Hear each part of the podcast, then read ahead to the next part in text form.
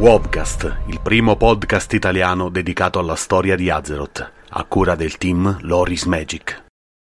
Storia di Azeroth capitolo 72 Tensioni crescenti All'indomani della campagna di Northrend, Horda e Alleanza si trovarono in uno stato paradossale. Sebbene le due fazioni si trovassero in una guerra dichiarata, le gravi perdite, soprattutto da parte dell'Alleanza, subite nella lotta contro Arthas e il Flagello, avevano impedito al conflitto di dilagare su vasta scala.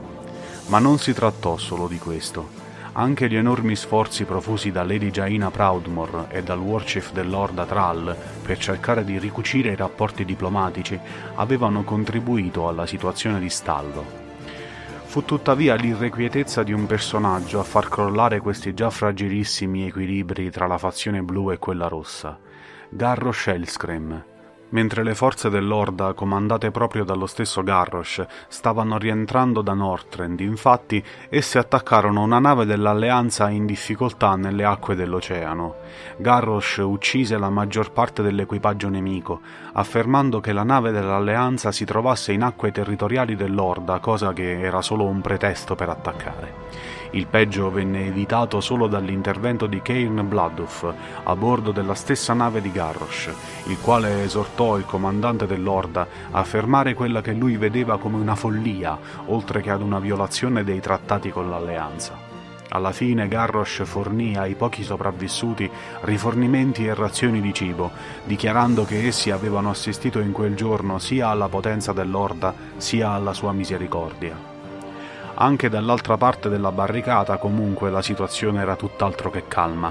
Le tensioni politiche aumentarono ulteriormente quando gli elfi della notte di Darnassus rifiutarono di effettuare scambi commerciali con l'Orda, precludendo a quest'ultima l'accesso alla foresta di Ashenvale come atto di protesta verso gli eventi del cancello dell'Ira, tutt'altro che dimenticati.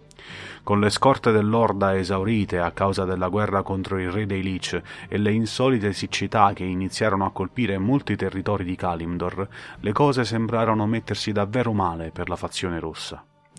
Un ulteriore strappo si ebbe quando alcuni orchi membri del Martello del Crepuscolo, un clan adoratore degli Old Gods, sotto le mentite spoglie di forze dell'Orda uccisero e scuoiarono sentinelle elfiche ad Ashenvale.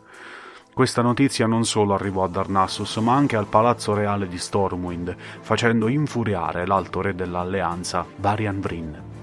Quest'ultimo era deciso ad attaccare direttamente l'Orda, ma ancora una volta l'intervento di Jaina evitò il peggio. Tuttavia il re di Stormwind non sorvolò affatto su quell'evento.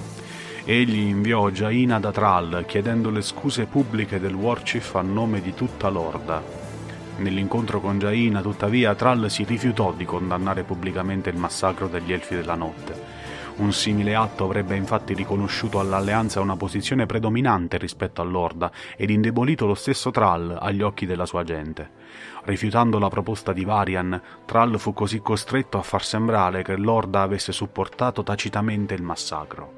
Nel tentativo di reprimere le crescenti tensioni, il druido Tauren Hamul Run Totem tentò di proseguire i colloqui diplomatici con i suoi compagni druidi degli Elfi della Notte.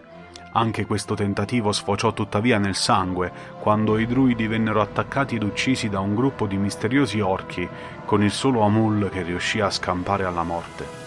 Intanto, in mezzo al caos politico che regnava tra Orda ed Alleanza, Azeroth continuava a tremare sempre di più. Grazie per l'ascolto. Trovi un nuovo episodio ogni mercoledì e venerdì sul nostro canale YouTube e ogni giovedì il podcast settimanale di storia su Spreaker e Spotify. Se ti piace il nostro lavoro e vuoi supportarci gratuitamente e rimanere sempre aggiornato sui nostri contenuti, basta un clic. Iscriviti ai nostri canali, attiva le notifiche e vieni a trovarci su Facebook, Instagram e sul nostro canale Telegram. Trovi tutti i link in descrizione. Alla prossima!